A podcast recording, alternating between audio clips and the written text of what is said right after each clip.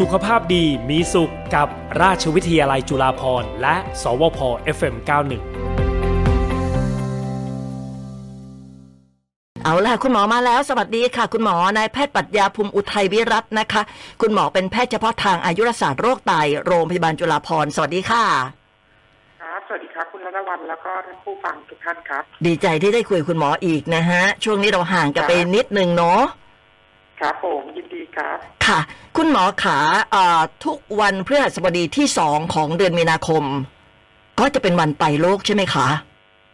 ใช่ครับอ่าเนื่องจากว่าจำนวนผู้ป่วยโรคไตที่เพิ่มสูงขึ้นนะครับเป็นปัญหาระดับประเทศแล้วก็ระดับโลกนะครับค่ะทางอ่าก็ทางเขาก็เลยได้จัดการในเรื่องของ ตั้งวันไตโลกขึ้นมานะครับอืมก็คือจะเป็นวันพฤหัสบดีที่สองของทุกเดือนมีนาคมนะครับค่ะเพื่อที่จะให้ประชาชนหรือว่าผู้ป่วยทุกคนเนี่ยได้ตระหนักว่าโรคไตเรื้อรังเนี่ยเป็นปัญหาสำคัญระดับประเทศ แล้วก็เป็นปัญหาเป็นภัยใกล้ตัวที่จะต้องตระหนักแล้วก็หมันดูแลสุขภาพอะครับ อืม ซึ่งปีนี้ก็ตรงกับเมื่อวานนี้พฤหัสบดีที่เก้าใช่ไหมคะใช่ครับ ก็ปีนี้เนี่ยตรงกับวันพฤหัสบดีที่9มีนาคมนะครับค่ะที่มีคำขวัญ ที่เขาให้เอาไว้อยู่ก็คือว่าตระหนักภัยใส่ใจไปป้องกันไว้ในกลุ่มเสี่ยงครับ อืมซึ่งทราบว่าทางโรงพยาบาลจุฬาภรณ์เองก็จัดกิจกรรมด้วยแต่เดี๋ยวสักครู่เราจะคุยถึงเรื่องกิจกรรมนะฮะ ตอนนี้คุยถึงเรื่องโรคไตก่อน ทั้งทั่วโลกและคนไทยเนี่ยที่คุณหมอบอกว่าโอ้โหตัวเลขสูง ถ้าเราจะพูดถึงเมืองไทยเนี่ย เท่าไหร่ได้คุณหมอคนที่เป็นโรคไตอะค่ะ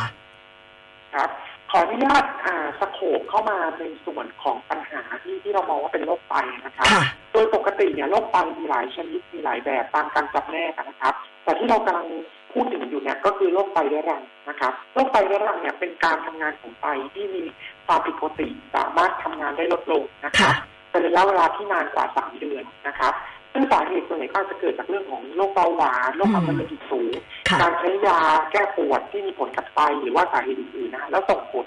ทำให้ไตอย่างเนี้ยเสื่อมสภาพและไม่สามารถจะทำงานได้ค่ะทีนี้เพื่อมาดูในเรื่องของความชุกนะครับ ในประเทศไทยเนี่ยเราพบว่า ทุกๆคนไข้ประมาณเจ็ดถึงสิบคนเนี่ย จะมีโรคไตที่ซ่อนอยู่เนี่ยหนึ่งคน อืม ค่ะ หรือคิดเป็นประมาณสิบห้าถึง ยี่สิบเปอร์เซ็นตนะครับค่ะอันนี้คือจะทั้งไม่มีอาการแล้วก็ทั้งมีอาการนะครับค่ะ อืมคุณหมอพูดถึงโรคไตซ่อนอยู่ นั่นแปลว่าเราเป็นโรคไตโดยที่เราไม่รู้ตัวเหรอคะใช่ครับ โรคไตเนี่ย อ่า มันจะมีทั้งที่ยังไม่แสดงอาการแล้วก็แสดงอาการนะครับ ปกติเนี่ยถ้าเพิ่งเริ่มเป็นหรือว่า อ่าอาการเนี่ย ยังไม่แสดงออกมาเนี่ยจะตรวจพบจากการที่เราเนี่ยไปตรวจสุขภาพประจำปีค่ะนะครับอืมแต่ถ้าเมื่อไหร่ก็ตามที่การทำงานของไตเนี่ยมันลดลง เหลือแค่ประมาณ30เปอร์เซ็นหรือน้อยกว่านั้นเนี่ยคนไข้อาจจะมาด้วยอาการเรื่องของบวมปัสสาวะได้น้อยลงปัสสาวะเป็นฟองหรืออาจจะมีในเรื่องของอ่อนเพลียหรือว่าปวดเมื่อย หรือว่าอาจจะมีอาการคลื่นไส้อาเจียนได้นะครับค่ะคุณหมอแล้วคนที่เป็นเบาหวานกับคนที่เป็นความดันเนี่ยจำเป็นจะต้องเป็นโรคไตทุกคนไหมคะ ขออนุญาตพูดแบบนี้ดีกว่าครับ จะมีกลุ่มคนอยู่อยู่อยู่กลุ่มหนึ่งเนี่ย ที่เขาเรียกว่าเมื่อมีโรคประจำตัวหรือมีประวัติดังต่อไปเนี้ยค่ะเกิดโอกาสที่จะเป็นโรคไตได้มากกว่าคนปกติอืมนั่นหค่ะมายถึงว่าไม่จำเป็นว่าต้องเป็นทุกคน แต่ว่าเมื่อมีโรคประจำตัวดังต่อไปนี้ อย่างเช่น เบาหวานความดันโลหิตสูง บุคคลที่อายุมากกว่า 60 ปี บุคคลที่มีกรดยูริกสูง หรือว่าเป็นโรคเกาต์ บุคคลที่ใช้ยาแก้ปวดชนิดที่ไม่ใช่สเตียรอยด์เป็นระยะเวลานานค่ะๆบุคคลที่มีประวัติในเรื่องของมีไตแค่ข้างเดียวหรือว่ามีถุงน้ำค่ะกลุ่มกลุ่มคนเหล่าเนี้ยเราจะถือว่ามีความเสี่ยงที่จะเกิดโรคไตได้ในอนาคตสูงกว่าคนปกติดังนั้นจำเป็นที่ต้องได้รับการตรวจคัดกรองเป็นประจำทุกปีครับผมอ๋อแสดงว่าคนที่มีโรคเหล่านี้เนี่ยจะต้องต้องตรวจให้แบบว่าให้ให้ถี่นิดนึงอย่างนี้ไหมคะใช่ครับอ่าเมื่อเรารู้ว่าก ลุ่มคนเหล่าเนี้ยในอนาคตก็มีความเสี่ยงที่จะเป็นโรคไตเนี่ยดังนั้นเนี่ยเราจำเป็นที่จะต้องคัดกรองเพื่อจะเจอในระยะต้นๆเพื่อจะทำการป้องกันแล้วก็รักษาไม่ให้โรคไตเนี่ยเสื่อมสภาพเร็วครับผมอืมค่ะ คุณหมอพูดถึงอาการที่บางคนมีเนี่ยเอ่อนั่นหมายถึงว่าค่าการทำงานของไตเนี่ย มักจะน้อยกว่า 30 นั่นแปลว่าถ้ากว่าเราจะเจอเนี่ยโอ้โหมันก็ระยะระยะท้ายๆแล้วไหมคะใช่ครับ โดยส่วนใหญ่เนี่ยถ้าเป็นโรคไตเรื้อรังเนี่ย ในระยะต้นๆเนี่ยระยะที่หนึ่งระยะที่สองเนี่ยหรือระยะที่สามส่วนต้นๆเนี่ยที่การทำงานของไตยังเกินสามสิบเปอร์เซ็นเนี่ยโดยส่วนใหญ่กลุ่มพวกเนี้ยยังไม่ค่อยมีอาการอืมมอาจจะตรวจพบได้จากการที่ไปตรวจสุขภาพประจำปีบ้างค่ะอาจจะตรวจพบได้จากการที่เมื่อไปวัดความดันโลหิตเนี่ยพบว่ามีความดันโลหิตสูงค่ะนะครับหรือว่าเมื่อไปรักษาโรคอื่นๆเนี่ย แล้วคุณหมอตรวจการทำงานของไตเนี่ยก็พบว่าถ้าไตมันดันสูงขึ้นการทำงานของไตลดลง มันจะค่ะเจอโดยความบังเอิญนะคอืรับมค่ากรองไตปกตินั้นมันเท่าไหร่อะคะ คุณหมอ อ่า ขออนุญาตให้ท่านผู้ฟังเนี่ยจำได้แบบง่ายๆดีกว่านะครับค่ะก็คือว่าโดยส่วนใหญ่เนี่ยอัตราการกรองของไตเนี่ย ผู้ชายเนี่ย กับผู้หญิงเนี่ย จะอยู่ที่ประมาณเกิน120 cc per min นะครับ ซึ่งเราตัวเนี้ยมามา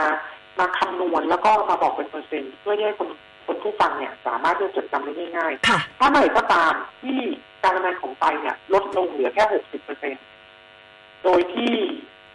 อ่าเมื่อตรวจซับที่สามเดือนเนี่ยยังน้อยกว่า60อีกค่ะนะครับ เราจะเรียกกลุ่มเนี้ยว่าเป็นโรคไตเรื้อรังนะครัอ๋บอค่ะ แต่ถ้าเมื่อไหร่ก็ตาม ถึงแม้ว่าการทำงานของไตจะปกติ ถ้าการกรองไตปกติ แต่ถ้าเราไปตรวจเจอว่ามีเรื่องของเป็นเลือดแดงรั่วมาในปัสสาวะค่ะมีโปรตีนไข่ขาวรั่วมาในปัสสาวะ หรือว่าไปอุลตราซาวด์ไตหรือว่าไปตรวจเอ็กซเรย์คอมพิวเตอร์เนี่ยเจอว่ามันมีเนื้อเยื่อหรือมันมีถุงน้ำหรือมันมีอะไรที่เข้ากันได้กับโรคไตเรื้อรังเนี่ยอืมเราจะถือว่ากลุ่มเนี้ย ก็เป็นโรคไตเรื้อรังเช่นเดียวกันครับ อืม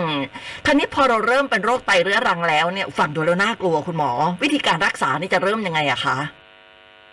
ขออนุญาตตอบแบบนี้ครับ ถ้าเมื่อไหร่ก็ตามที่ได้รับการวินิจฉัยว่าเป็นโรคไตเสื่อมเรื้อรังแล้วเนี่ย โดยส่วนใหญ่เนี่ยโรคนี้เนี่ยจะไม่หายขาดจากความเป็นปกติค่ะดังนั้นเนี่ยเป้าหมายการรักษาเนี่ยคือจะเป็นอันที่หนึ่งการชะลอไม่ให้ไตเนี่ยเสื่อมเร็วค่ะนะครับ เพื่อที่จะไม่ให้ไปสู่การบำบัดทดแทนไตที่เร็วจนเกินไปนะครับจากอย่างที่สองเนี่ยเราจำเป็นที่จะต้องหาสาเหตุ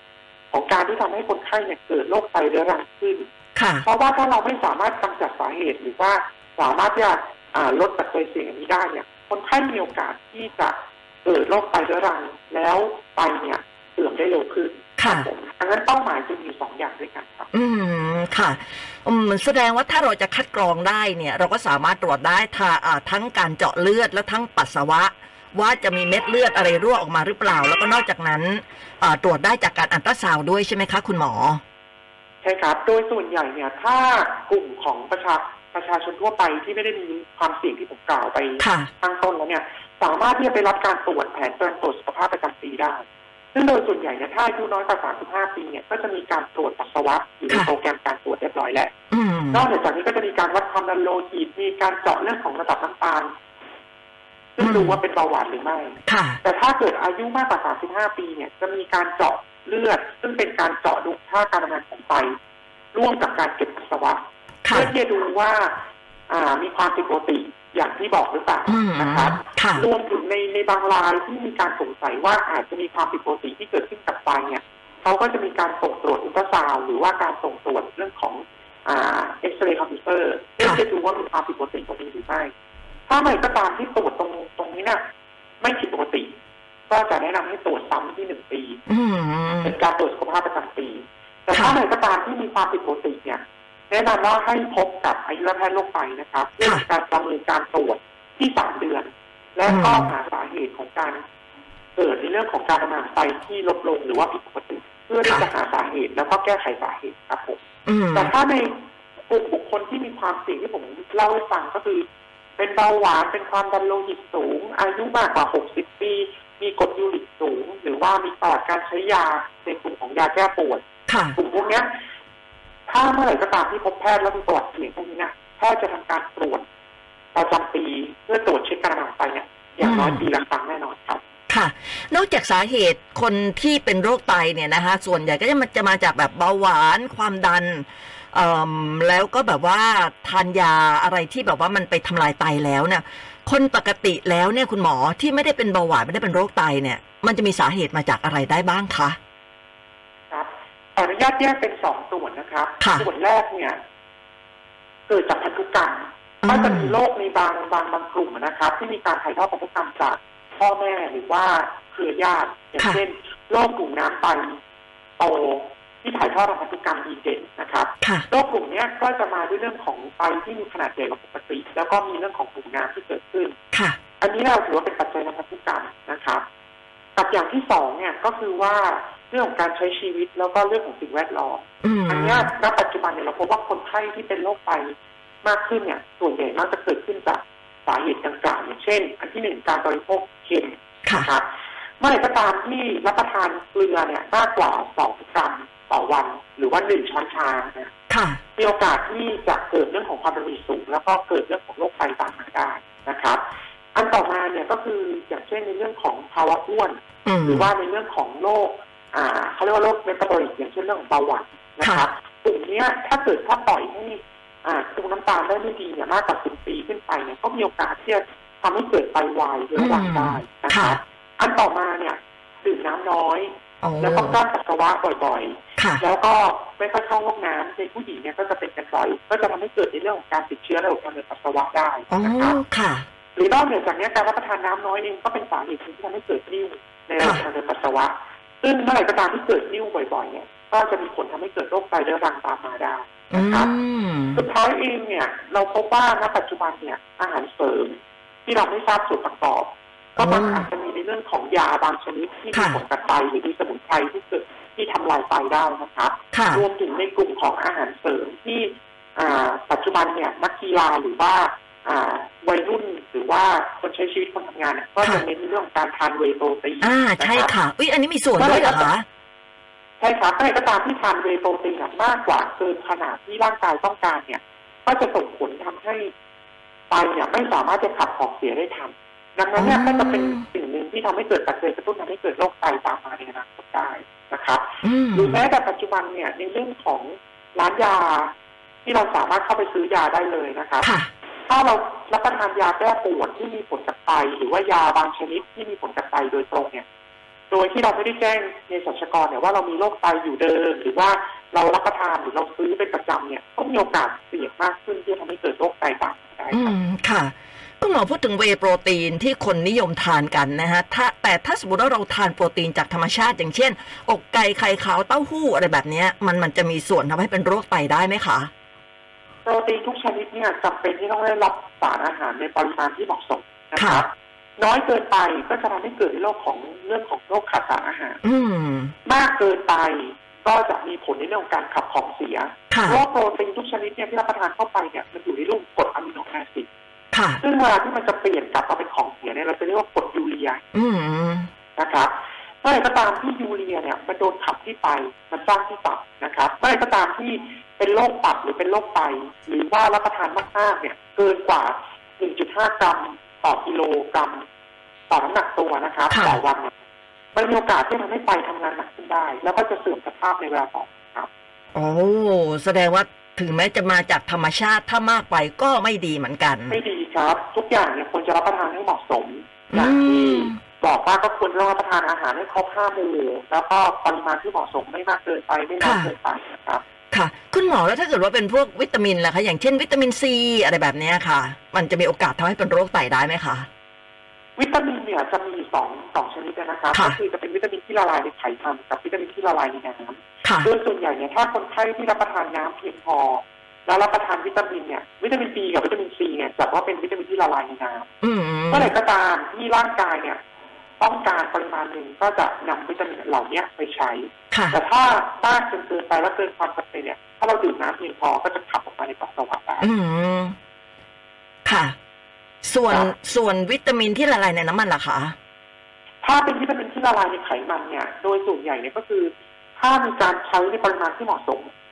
ก็จะไม่เกิดการสะสมในไขมันในร่างกายนะคะ อืม แต่ไม่ได้เกี่ยวกับไต ไม่เกี่ยวฮะอ๋อ ถ้าเกี่ยวไปน่าจะเป็นวิตามินที่ละลายในน้ำมากกว่าอืมค่ะ ซึ่งเดี๋ยวนี้อะค่ะ ก็จะมีมีการประชาสัมพันธ์เกี่ยวกับเรื่องของ ถ้าคุณจะกินวิตามินตัวไหน คุณจะต้องไปเจาะเลือดก่อนว่าคุณขาดวิตามินตัวนั้นหรือเปล่าอะไรอย่างเงี้ย จริงๆแล้วจำเป็นด้วยไหมคะขออนุญาตแนะนำแบบนี้นะครับโดค่ะยส่วนใหญ่เนี่ยวิตามินที่แพทย์สั่งหรือว่าเภสัชกรสั่งจ่ายเนี่ย เรามักจะต้องดูอาการแล้วก็อาการแสดงคนไข้ก่อนว่ามีอาการที่ขาดวิตามินตัวนั้นหรือเปล่าอืมนะค่ะ บางครั้งเนี่ยการส่งตัวจในห้องปฏิบัติการอ่าที่จะเกินความจำเป็นก็คือหมายถึงว่า เราจะทราบได้เลยว่าพ่อกลุ่มบางกลุ่มคนไข้บางคนที่มีภาวะเหน็บชา หรือว่าชาปลายมือปลายเท้าก็มีความเสี่ยงที่อาจจะขาดในเรื่องของวิตามินดีเป็นหลักค่ะถูกไหมครับค่ะกลุ่มเนี้ยเราก็จะจ่ายยาวิตามินให้อืกับคนไข้มค่ะแต่ถ้าเมื่อไหร่ก็ตามที่คนไข้ไม่ได้มีอาการเลยเลย หรือว่าไม่ได้มีภาวะขาดสารอาหารเนี่ย วิตามินหมอคิดว่าไม่มีความจำเป็นที่จะต้องรับประทานนอกเหนือจากอาหารห้าหมู่ครับโอ้ทุกวันนี้ทานทั้งวิตามินซีเอ่อฟิชออยอะไรเงี้ยโอ้โหเยอะแยะไปหมดเลย แต่ก็อาจจะมีคนไข้บางกลุ่มนะครับที่มีความจำเป็นที่จะต้องได้รับสารอาหารจำพวกวิตามินมากขึ้นอย่างเช่น ในกลุ่มของคนไข้ผู้สูงอายุค่ะที่มีความเสี่ยงในเรื่องของการเกิดกระดูกพรุนอืกลุ่มเนี้ยก็จำเป็นที่จะต้องได้รับในเรื่องของวิตามินดีแล้วก็ได้รับแคลเซียมเพิ่มเติม อ๋อนะครับเพราะฉะนั้นคนดังนั้นเนี่ยค่ะดังนั้นเนี่ยการที่จะรับประทานวิตามินแต่ละชนิดเนี่ยหมอแนะนำว่าควรที่จะพบแพทย์เพื่อที่จะทำการประเมินแล้วก็ค่ะวินิจฉัยโรคก่อนว่าขาดสารวิตามินจริงๆหรือไม่ถ้าขาดการที่ได้รับบริโภควิตามินเนี่ย ก็จะถือว่าเป็นผลดีกับคนไข้ค่ะแต่ถ้าเมื่อไหร่ก็ตามที่รับประทานโดยที่ไม่มีข้อบ่งชี้ หรือว่ารับประทานในปริมาณที่เกินความเหมาะสมเนี่ย มันเกิดพิษต่อร่างกายแน่นอนครับ อืมอาจจะไม่จำเป็นที่ต้องเกิดจากไตแต่อาจจะเกิดในเรื่องของตับหรือว่าในเรื่องค่ะของกระดูกหรือว่าในเรื่องอวัยวะต่างๆได้ที่ทำงานผิดปกตินะครับอืม เพราะทุกวันนี้เห็นบางคนคุณหมอ เข้าร้านไปซื้อวิตามงวิตามินมาแล้วก็โอ้โหบางทีทานเป็นกำเลยนะ อย่างนั้นก็ถือว่าไม่ดีเนาะไม่ดีครับ เพราะว่าการรับประทานวิตามินโดยที่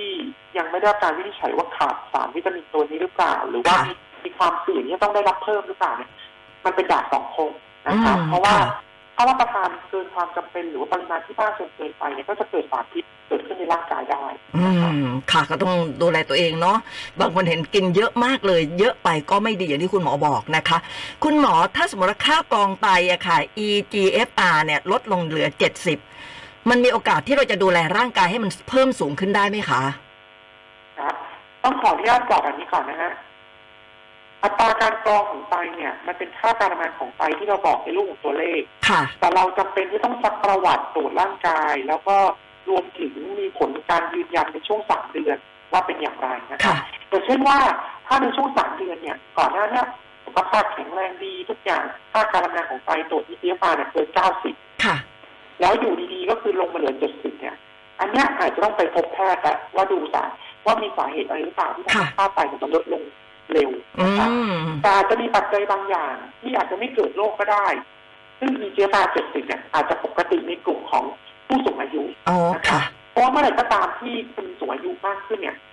มวลไตก็จะลดลงค่ะมวลไตลดลงปุ๊บเนี่ยก็จะส่งผลทำให้ค่าการงานอัตราการกรองไตเนี่ยลดลงครับค่ะแต่ถ้าถามว่าจะตัดว่าเป็นโรคไตเรื้อรังหรือเปล่าเราดูที่ตัวเลข60ครับอ๋อและเกิดมันลยดกเว้นว่าค่ะถ้า70ต้องมีการตรวจผิดปกติอย่างอื่นร่วมด้วยอย่างเช่น ตรวจปัสสาวะแล้วมีเรื่องของเม็ดเลือดแดงอืมมีตัวอื่นรั่วค่ะหรือว่ามีเรื่องของการทำงานของไตหรือว่ามีเรื่องของอุลตราซาวด์ที่ที่ที่บอกบอกว่าเนื้อไตผิดปกติ อันนี้ค่ะเราจึงจะถือว่าถึงแม้เราจะเจาะได้จุดสิบเนี่ยก็จะถือว่าเป็นโรคไตเรื้อรังครับอืม แล้วมีโอกาสที่เราจะดูแลตัวเองให้ให้ค่าตรงนี้มันสูงขึ้นได้ไหมคะ อย่างเช่นดื่มน้ำเยอะๆอะไรแบบนี้จะช่วยไหมคะอันที่หนึ่งดื่มน้ำ อย่างน้อยวันละ 1.5ถึง2ลิตรนะครับหรือประมาณ6ถึง8แก้วอืมในน้ำเปล่านะครับค่ะอันที่สองเนี่ยแนะนำว่าอย่ารับประทานเค็มนะครับ อาหารณปัจจุบันเนี่ยไม่ว่าจะเป็นเรื่องของยำหรือว่าในเรื่องของอ่าน้ำน้ำซุปนะครับค่ะซึ่งปัจจุบันเขากำลังรณรงค์กันอยู่นะครับ ว่าสองอย่างเนี้ย มีส่วนผสมเกลือหรือว่าอ่าซอสปรุงรสหรือว่าน้ำปลาร้าที่ค่อนข้างจะถือว่าเยอะอืมดังนั้นค่ะเนี่ย การที่รับประทานบริโภคเข้าไปเป็นจำนวนปริมาณมากเนี่ยก็จะส่งผลทำให้เกิดโรคไตได้ค่ะหรือเกิดเรื่องของโรคความดันโลหิตสูงได้นะคอืรับมอย่างที่สามถ้าคุณอายุมากกว่า 60 ปี แนะนำให้ตรวจสุขภาพประจำปีทุกทุกทุกคนนะครับอันที่สี่ไม่ซื้อยา ไม่ว่าจะเป็นในเรื่องของยาแก้ปวดที่มีผลกับไตอาหารเสริม ยาบำรุงต่างๆ ที่เราไม่ทราบชนิดนะครับค่ะ แล้วว่าไม่เราไม่ได้มีในเรื่องของออยที่ที่รับประกันเนี่ยอืมสิ่งต่างๆเหล่านี้ไม่ควรที่จะซื้อมารับประทานเองนะครับอืมแล้ค่ะวสุดท้ายเองเนี่ยก็คือว่าพยายามเพื่อลดปัจจัยเสี่ยง ในเรื่องของการเกิดโรคไตอย่างเช่น อันที่หนึ่งไม่สูบบุหรี่ค่ะอันที่สองเนี่ยพยายามคุมระดับน้ำตาลนะคะถ้าถ้าเป็นเบาหวานอืมหรือว่าคุมความดันโลหิตสูงให้กลับมาอยู่ในระดับที่ปกตินะครับค่ะแล้วก็ณปัจจุบันเนี่ยมันจะมีการแชร์บางข้อมูลบางอย่างที่อาจจะ เป็นสิ่งที่ผิดก็คือว่ารับประทานยาเบาหวานเยอะๆแล้วจะเป็นโรคไตอืมอันนี้เป็นสิ่งที่ผิดนะครับค่ะถ้าเป็นเบาหวานแล้วไม่รับประทานยาเนี่ยในอนาคตเกิดโรคไตแน่นอนเพอ๋อราะว่าถ้าเกิดค่ะไตได้ไม่ดี อันนี้ส่งผลทำให้เกิดโรคไตค่ะไม่ได้ว่าเป็นเบาหวานแล้วกินยาจะทำให้เกิดโรคไตอันนี้ไม่เกี่ยวนะครับอืมค่ะอ่านะคะ คุณหมอแล้วอาการขนาดไหนอะถึงขั้นที่แบบว่าต้องปลูกถ่ายไตหรือว่าต้องเปลี่ยนไตอะไรแบบนี้ค่ะ ครับ ก็ถ้าเมื่อไหร่ก็ตามที่มีภาวะไตเรื้อรังนะครับ และการทำงานของไตเนี่ยตามการกรองเนี่ยหรือค่า EGFR เนี่ยน้อยกว่าสิบเปอร์เซ็นต์นะครับค่ะตัวเนี้ยจะมีเรื่องของอายุรแพทย์โรคไตนะครับตามโรงพยาบาลต่างๆเนี่ยจะทำการประเมินผู้ป่วยว่า ผู้ป่วยคนเนี้ยมีความเหมาะสมที่จะรับการปลูกถ่ายไตหรือไม่ค่ะซึ่งก็จะดูข้อมูลองค์ประกอบทั้งเรื่องของอายุนะครับ อายุไม่เกิน 60 ปี แล้วก็อันต่อมาเนี่ยไม่มีข้อห้ามอย่างเด็ดขาดอย่างเช่น ไม่ได้มีการติดเชื้อเรื่องของ HIV นะครับค่ะหรือว่าไม่ได้มีโรคมะเร็งที่เป็นอุปสรรคในการรักษา จนถ้าเกิดถ้าเป็นโรคมะเร็งก็คือว่าต้องรักษาให้หายขาดแล้วนะครับถึงจะมาปลูกถ่ายไตได้อืมผู้ป่วยที่จะต้องอาประเมินแล้วว่าเนี่ยตราการรอดชีวิตเนี่ยเกินหนึ่งปีนะครับแล้วก็ดูว่ากลุ่มเหล่านี้ไม่ได้ใช้สารเสพติดไม่ได้มีโรคจิตเวชที่ไม่สามารถควบคุมอาการได้ เมื่อเขาทำการประเมินในเรื่องของสุขภาพทั้งในเรื่องของร่างกายแล้วก็จิตใจแล้วเนี่ยถ้าคนไข้เนี่ย มีข้อบ่งชี้ ก็จะแนะนำว่าให้ญาติเนี่ย มาดูก่อนว่าพอจะมีคนในครอบครัวหรือว่ามีเครือญาติหรือไม่ที่สามารถบริจาคไปให้คนไข้ได้นะครับถ้าสามารถบริจาคไปได้เนี่ย สามารถที่จะนำทั้งคนที่บริจาคแล้วก็รับบริจาคเข้ามาพบในคลินิกปลูกถ่ายอวัยวะ เพื่อจะทำการประเมินต่อไปนะครับอืมแต่ค่ะถ้าเมื่อไหร่ก็ตามที่อาจจะมีข้อห้ามหรือว่ามีเรื่องของความไม่เหมาะสมที่จะเข้ารับการปลูกถ่ายไตเนี่ย เราก็ยังมีวิธีอื่นที่จะเข้ามาช่วยในการบำบัดเพื่อแทนไตอย่างเช่น การฟอกเลือดด้วยเครื่องไตเทียมหรือว่าค่ะการล้างไตทางช่องท้องอืนะครับมซึ่งก็จะทำการประเมินเป็นรายบุคคล ทั้งนี้ทั้งนั้นเนี่ยเราจะเป็นการประเมินในในลักษณะองค์รวมนะคะก็คือค่ะว่า จะประเมินทั้งคนไข้ญาติพี่น้อง คนดูแลรวมถึงบุคลากรทางการแพทย์ที่ดูแลคนไข้ครับค่ะอืมใครที่แบบว่าเหลือไตข้างเดียวเนี่ยคือทั้งคนบริจาคและทั้งคนที่รับมาเนี่ย อันนี้เนี่ยเขาจะสามารถมีสุขภาพแข็งแรงได้เหมือนคนปกติไหมคะครับต้องขออนุญาตเรียนแบบนี้นะคะว่าไตของคนเราเนี่ยในในในมนุษย์เราเนี่ยที่ปกติมันอยู่สองข้างนะครับ จะอยู่ที่บริเวณด้านหลังชายโครงนะครับ การทำงานของไตเนี่ยถ้ามีแค่หนึ่งไตเนี่ย การทำงานของไตเนี่ยเกือบปกติเหมือนกับคนปกติที่มีสองไตทุกอย่างเลยครับค่ะเพียงแต่ว่าในในคนที่ปลูกถ่ายไตไปแล้วเนี่ย ก็จะอาจจะต้องมีลักษณะพิเศษที่จะต้องดูแลเพิ่มเติมก็คือการรับประทานยาสดภูมิค่ะแล้วก็การป้องกันไม่ให้เกิดเรื่องของการติดเชื้อนะครับ ส่วนการดูแลอื่นก็เหมือนกับคนไข้ปกติเลย ไม่ว่าจะไม่รับประทานเกม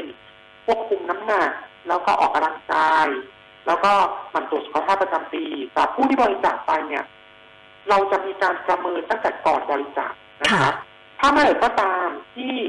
ประเมินดูแล้วคนบริจาคเนี่ยมีความเสี่ยงที่จะเกิดโรคไตเรื้อรังในอนาคตเนี่ยค่ะอย่างเช่นมีโรคประจำตัว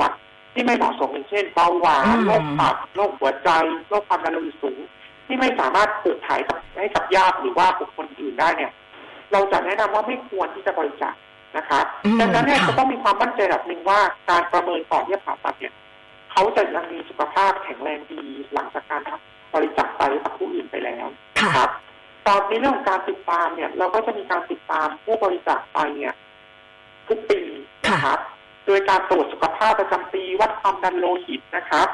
ตรวจเลือดนะครับ เพื่อดูการทำงานของไตแล้วก็โรคร่วมต่างๆนะครับค่ะถ้ายังปกติอยู่ก็จะทำการตรวจสุขภาพไปทุกปีนะครับ แต่ถ้าค่ะไหนก็ตามที่เริ่มมีแนวโน้มว่าจะเกิดความเสี่ยงที่จะเกิดในเรื่องของไตเสื่อมอะไรพวกเนี้ย เราก็จะจำเป็นที่ต้องดูแลคนบริจาคกลุ่มเนี้ยเป็นพิเศษนะครับแต่เปอร์เซ็นต์ในเรื่องของการทำงานของไตที่ลดลงเนี่ย ถ้าเราประเมินดีแต่ต้นเนี่ย บอกได้เลยว่าไม่แตกต่างจากคนปกติครับที่อืมีความสำคัญม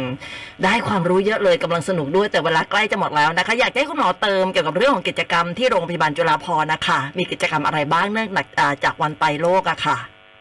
ครับ พอดีปีนี้เนี่ยผม คาดว่าทุกที่อะน่าจะจัดตั้งแต่ในวันที่เก้าไปเรียบร้อยแล้วนะครับก็คือเมื่อวานดังนั้นเนี่ยอืมโรงพยาบาลจุฬาภรณ์ของเราเนี่ย ก็เลยมุ่งจัดกิจกรรมเนี่ยเพื่อที่ให้คนที่ตกค้างหรือว่าผู้ยังไม่ได้รับการตรวจคัดกรองหรือได้รับความรู้เนี่ยมาได้นะครับ ในวันอังคารที่ 14 มีนาคมนะครับพุทธศักราช2566ตั้งแต่เวลา 9 นาฬิกาถึง 15 นาฬิกานะครับค่ะที่บริเวณชั้นสอง หน้าอ่าคลินิกอายุรกรรมนะครับค่ะโรงพยาบาลจุฬาภรณ์ขนาด 400 เตียงนะครับค่ะเรามีชื่อกิจกรรมว่าตระหนักภัยใส่ใจไปป้องกันไว้เน้นกลุ่มเสี่ยง ในงานเนี่ยก็จะมีการให้ความรู้ทางด้านอาหารโดยนักโภชนากรอืนะครับมค่ะจัดแสดงวิธีทัศน์ความรู้เรื่องไตเรื้อรังนะครับโดยแพทย์ผู้เชี่ยวชาญด้านอายุรกรรมโรคไตนะครับให้บริการการตรวจคัดกรองหาโปรตีนในปัสสาวะ แล้วก็ ทำการตรวจในเรื่องของการวัดความดันโลหิตนะครับค่ะถ้าเมื่อไหร่ก็ตามที่อ่าผู้ที่มาเนี่ยมีความผิดปกติจากการคัดกรองเนี่ย ก็สามารถที่จะทำนัดพบกับอายุรแพทย์โรคไตได้อืนะครับมแล้วนค่ะอกเหนือจากนี้เนี่ยเราก็จะมีกิจกรรมในส่วนการรับบริจาคอวัยวะนะครับ โดยความร่วมมือของศูนย์รับบริจาคและปลูกถ่ายอวัยวะโรงพยาบาลจุฬาภรณ์ร่วมกับสภากาชาติไทยนะครับค่ะก็จะเป็นการให้ความรู้แล้วก็ในเรื่องของการคำแนะนำในเรื่องของการเตรียมตัวของผู้ที่ต้องการจะอ่า ปลูกถ่ายไตนะครับ รวมถึงผู้ที่ต้องการจะปลูกอ่ารับผู้ที่ผู้ที่ต้องการจะบริจาคอวัยวะนะครับค่ะงานก็จะจัดโดยเป็นความร่วมมือของศูนย์โรคไตนะครับกับค่ะศูนย์รับบริจาคและปลูกถ่ายอวัยวะครับ อืม ใครสนใจก็ไปได้อังคารที่ 14 นี้นะคะ คุณหมอ ครับผมค่ะ ขอบคุณมากร่วคุมณหมอกิจกรรมค่ะฟรีนะครับไม่มีค่ะค่าใช้จ่ายอ่าฟรีด้วยนะคะ วันนี้ขอบคุณมากเลยนะคะนายแพทย์ปรัชญาภูมิอุทัยวิรัตค่ะ คุณหมอเป็นแพทย์เฉพาะทางอายุรศาสตร์โรคไตโรงพยาบาลจุฬาภรณ์ใครที่มีปัญหาก็ไปปรึกษาคุณหมอได้ วันนี้ขอบคุณมากเลยนะคะครับสวัสดีครับคุณระดาวันแล้วก็ท่านผู้ฟังทุกท่านครับสวัสดีค่ะอืมได้ความรู้เยอะเลยคุณผู้ฟังนะคะอะเดี๋ยววันศุกร์หน้าค่ะ เราจะคุยกับคุณหมอเรื่องอะไรติดตามได้ใหม่นะคะ สุขภาพดีมีสุขกับราชวิทยาลัยจุฬาภรณ์และ สวพ FM91